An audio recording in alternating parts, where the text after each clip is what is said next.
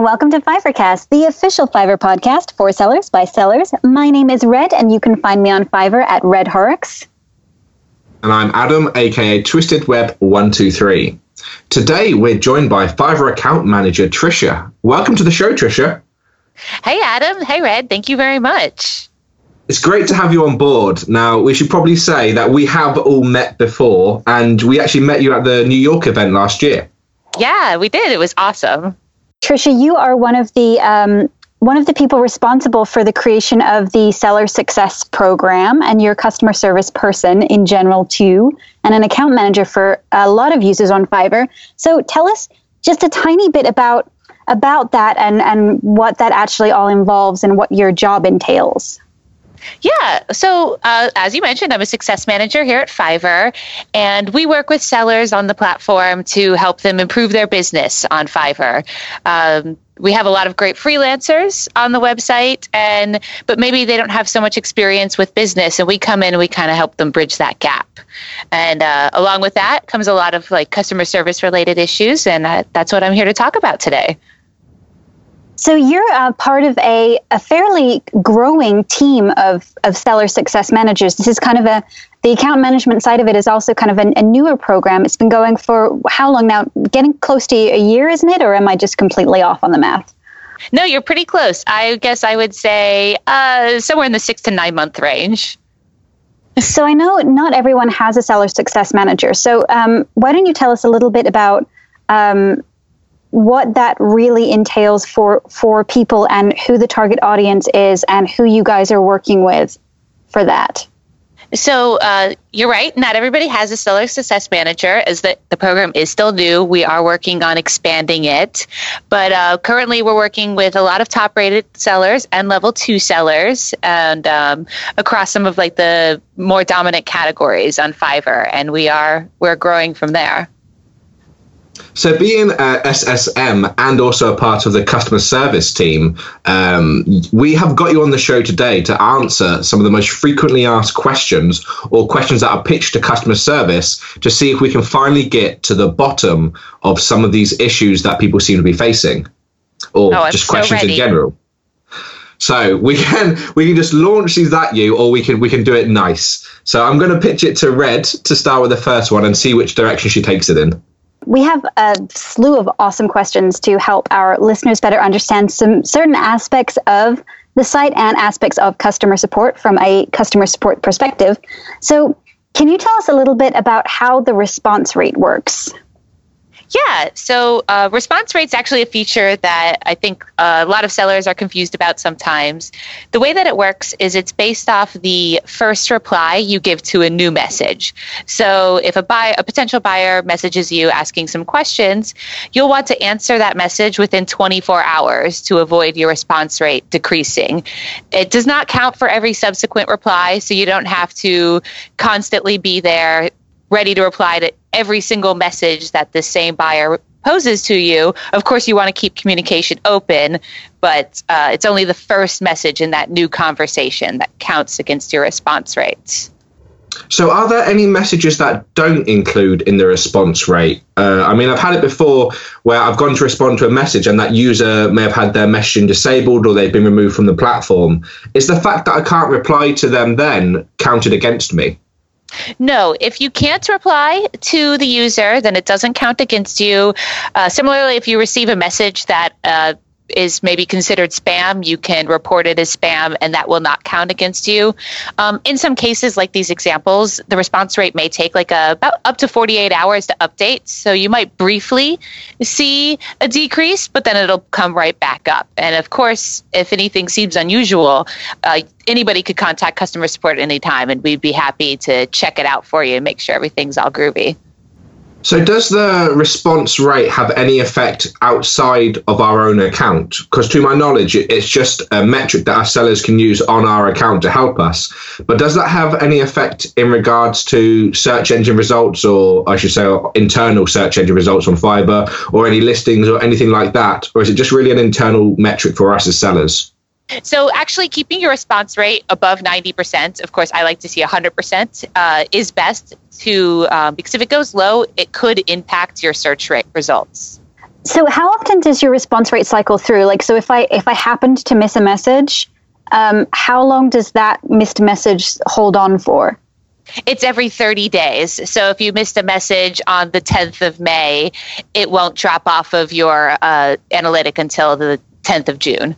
And just to clarify as well, it's done as a cumulative total. So if I get 100% responses in 29 days, but then I get like 90% on the 30th, it's the percentage of all of that in total over that 30 day period and not just that specific day. Correct. It's across the entire 30 day period. So, talking about um, search results and our uh, positionings in them, we also get asked a lot how do you actually increase your position in search results on Fiverr? Are there any suggestions that you have for that? Yeah, absolutely. Uh, the number one answer to that, I say, is quality. So if you work on really creating a very compelling gig with uh, an excellent title, eye catching photos, and a really clear description, that's going to help because it's going to help people click on your gig, check you out, get you some more orders, which will get you some more reviews. Um, you know, and generally keeping all of your customer service to your buyers top quality is going to help a high response rate, uh, minimizing your cancellations, definitely minimizing your late deliveries. Uh, really, the the more work that you put into this and the higher quality of an offering that you're making to your buyers, that's all going to eventually translate and help you grow your search ranking on Fiverr. Just a quick question about that. You say to minimize your cancellations, and are you are you talking about all cancellations, or is there like a certain kind? Because I know for me, um, frequently I have buyers who they'll place an order, but they won't have quite placed it correctly, and they'll will end up canceling out the order mutually and then um, placing a new one. Will that negatively impact me? No, a mutual cancellation won't negatively impact you. Uh, same if like the buyer orders by mistake and the reason for canceling the order is such. Uh, but like what I'm thinking about are maybe canceling an order because it's late or canceling an order not mutually without like the buyer uh, agreeing to it, things like that could definitely impact you. And you can see that on your orders completed analytic on the left side of your dashboard will reflect that. So does an order okay, so say I have I've canceled an order and it, it is an auto complete cancellation where they haven't responded, so that counts against me or no? Um, if the buyer does not reply, then yes, it could count against you. I mean, I'd have to like look at a specific order to give you an answer on it, but uh, you do want your if you need to cancel an order the best thing to do is first to communicate with your buyer and say hey for whatever reason i won't be able to complete this job. Please keep a lookout. I'm going to send you a mutual cancellation request. Coming back to the the quality in regards to search results i think that's actually a really key point because um, when I review a lot of websites as part of my gigs, I often get asked, you know, we want better search engine results, we want this, we want this, etc. We want to appear everywhere at the top. And then you go and actually look at the website and you see that in terms of design, conversions, usability, everything else could be improved. So it, I think it's really key that it's not so much actually always about how high up you are or how many people are visiting your gigs, but it's about actually having your gig set up in a way that they're there to convert whoever visits it. Because I mean, it's all well and good having you know hundred thousand people come and view your gig, but if it's not created in the best possible way and only two or three order, you're massively missing out there compared to if you had you know 100 or 200 people look at your gig, but half of those order instead. Yeah, absolutely. In the end, what we all want is to get orders. So creating a really very clear offering is going to help that happen. So moving on to since we're talking a little bit about about getting orders, um, do you have any um, strong opinion regarding the benefit of of packages when it comes to uh, seeing people be more successful with gaining a larger number of orders versus versus not? Like have have people who are on packages been getting an increase in orders in your experience? Yeah, absolutely. Um, I I love packages. I think they're great. I especially love the triple package offering. It really gives you as a seller not only the ability to really clearly set set up your offering by using the custom pricing factors that we offer. But you can also use it as a tool to upsell where you have perhaps your first package is $10 or maybe it's even $5. But uh, you can really list out. Well if you spent $25 you could have all of these things and then your buyers can still even add extras on top of that. So um, from what i've seen i see a lot of sellers having great success in bringing in higher dollar orders. And um, and really I've heard a lot of reports of people reducing questions from their buyers about it because everything is just so nicely laid out. I imagine even if they weren't generating the same amount of orders um, as a non-packaged gig, the whole idea behind it as well is that you may receive less orders, but if those orders are of a higher value, then you're going to receive a larger revenue, which is probably the whole kind of point overall. Yeah, certainly. And I think, you know, different sellers have a different methodology for how they like to handle their flow of orders.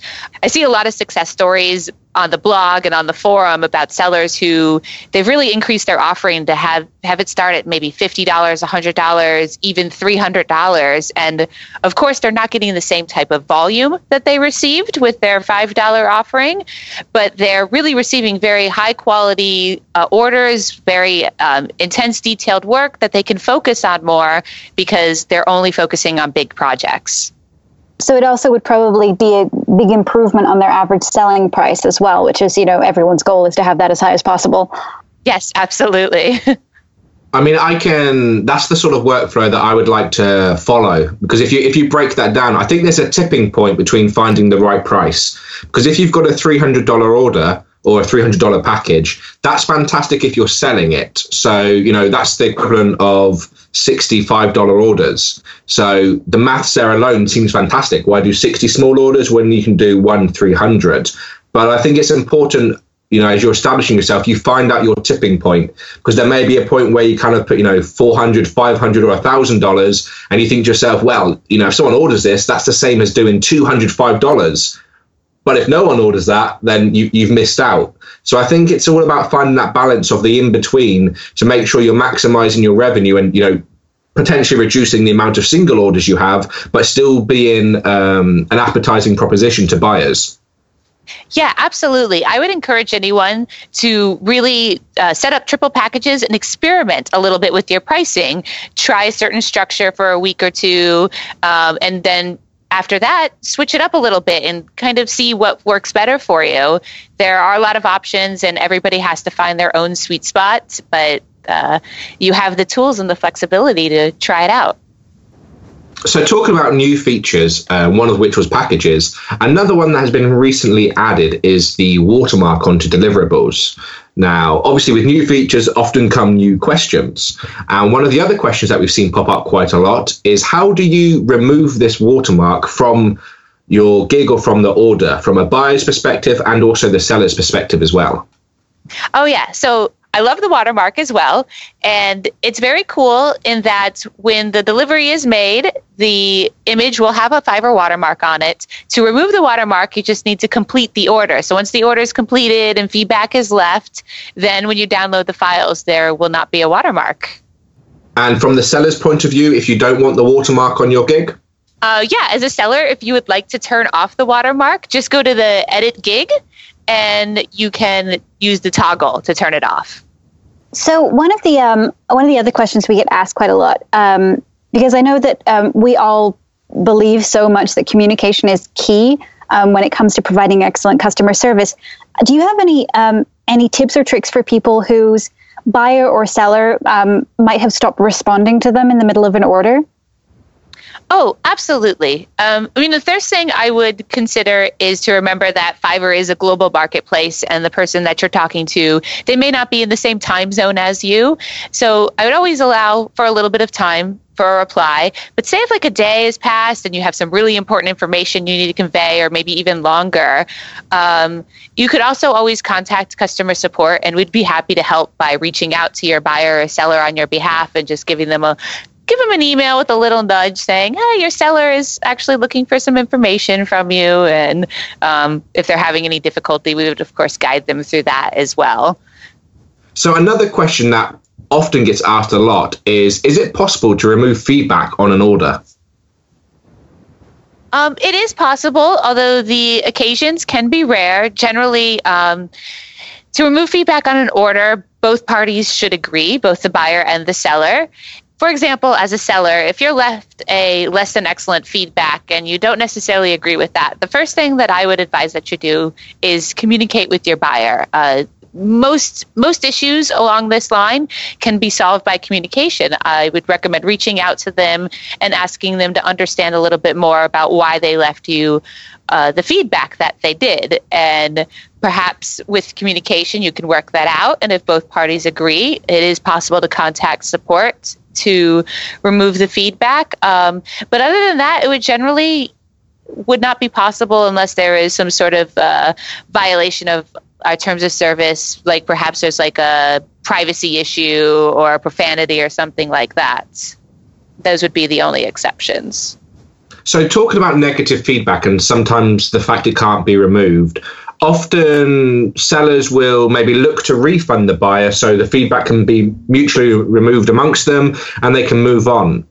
Now, from my point of view personally, I always weigh up a refund. If a buyer doesn't like something that they purchased from me, I will usually offer them, you know, the revisions they're allowed and try to work with them further. But if they just keep asking for a refund, most of the time I will refer to the refund cancellation policy of Fiverr. Related to our order cancellation policy, generally as a seller, if you've done the work and you've done the work with quality and you've communicated with the buyer, you do not have to cancel the order. And um, I, I believe that your time is money, and of course, feedback is very important, but so is your time. And I think uh, I like the advice that you give, Adam, where it's best to probably work with your buyer a little more and perhaps the allowed revisions or um, trying to satisfy them instead of giving up the funds from the order. Yeah, I mean, from my side, what I'll often do is I'll often send a link to the buyers with the cancellation policy in case they are confused. But what I often say after delivery is if you like the order, fantastic, you know, we can mark this as complete. If you don't like the order, please reach out to me for revisions, etc. And I just kind of give a little bit of a note on my logo design gig to say, please bear in mind, as you're paying as much for my time and the service as you are as the end deliverable, refunds are not available after delivery.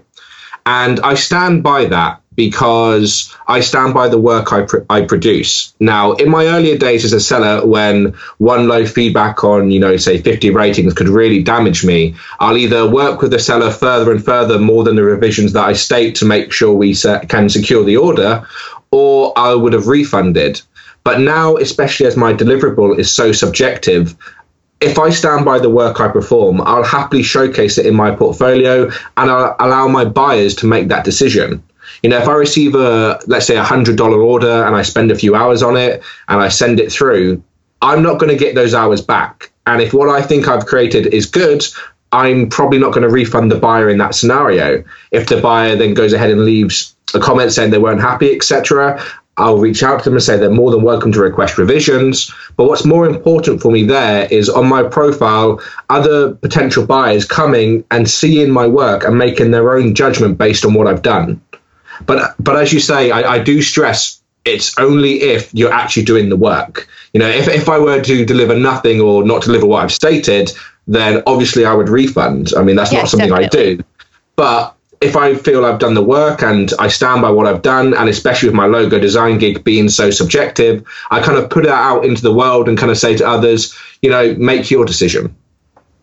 Absolutely. Perhaps you have, like, just as you said, like a not so great feedback. You know, if you cancel that order and remove the feedback, you are potentially missing a really beautiful piece from your live portfolio that, even though it doesn't have the best review, may attract another buyer because that's just the kind of thing that they're looking for.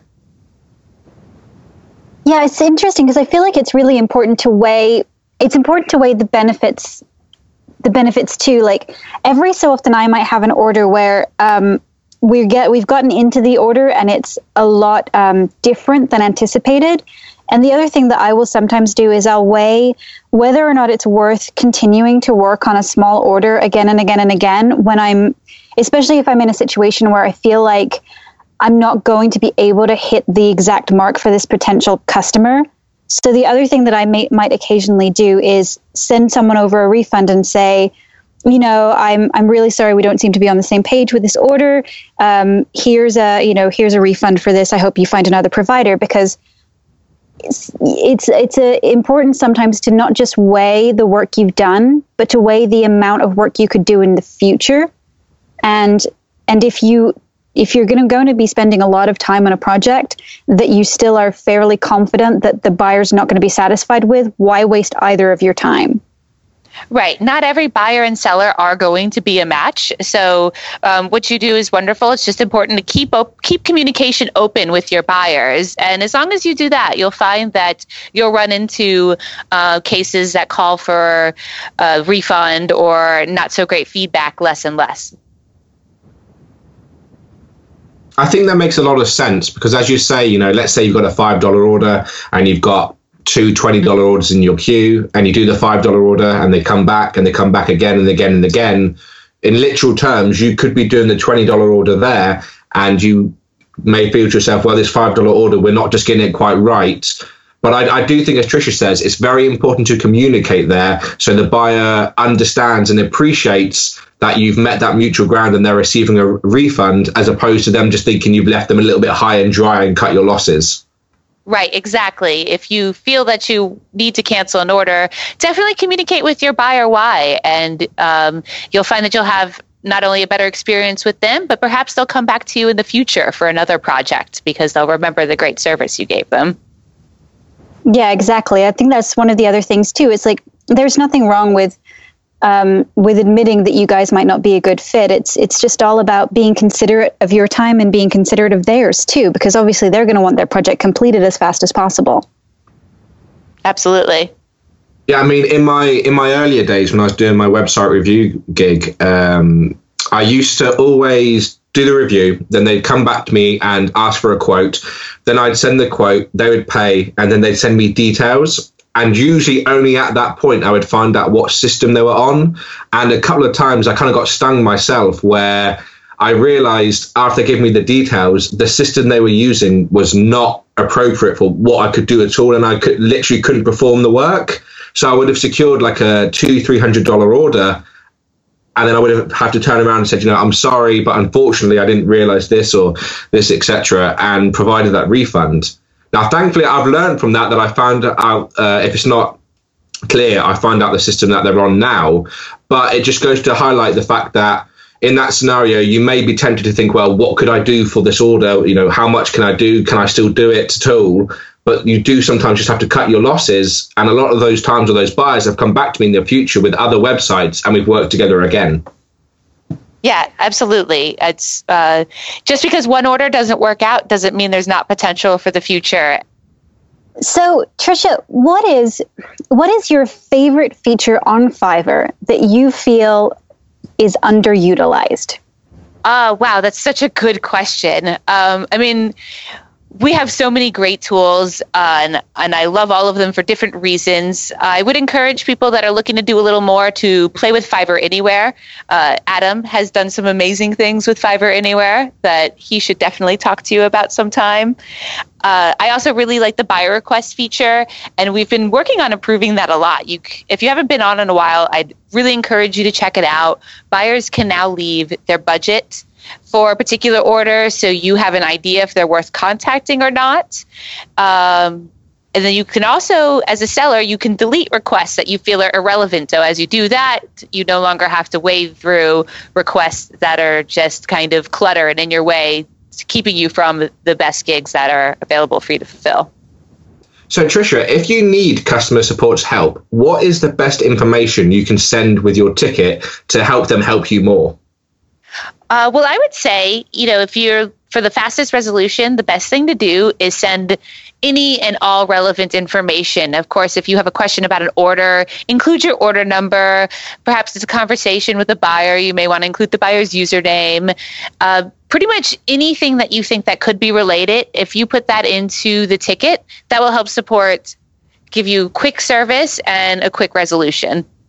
So when you when it comes to talking about um, support and, and quick resolutions, um, is support a 24 hour thing? Like, are there? I know that you're you're based in Florida, correct? Correct. And there's other, and I know there's other um, a few other locations too. Is that mostly so that you can have like different time zones covered? Is there just someone sitting working in Florida 24 hours a day at like three in the morning waiting for tickets. How does the how does that all work when it comes to the staffing for customer support? Yeah, so most of our customer support is actually based in our Miami office, and uh, there is a t- we do have 24-hour coverage. Uh, nobody here has to work 24 hours, but we have folks who are here during the day and uh, the evening and through the night. So no matter when you contact us, there is a team of people that is ready and waiting to help you. Well, that's about all the time we have today. So, Trisha, thank you so much for joining us. We really, really appreciate it. And as always, our jingle was made by Ryan, Custom Drum Loops, and we were edited today by Dansha. Thanks so much for joining us. And thanks again to Trisha, and we'll see you guys next week. Fiverrcast, Fiverr-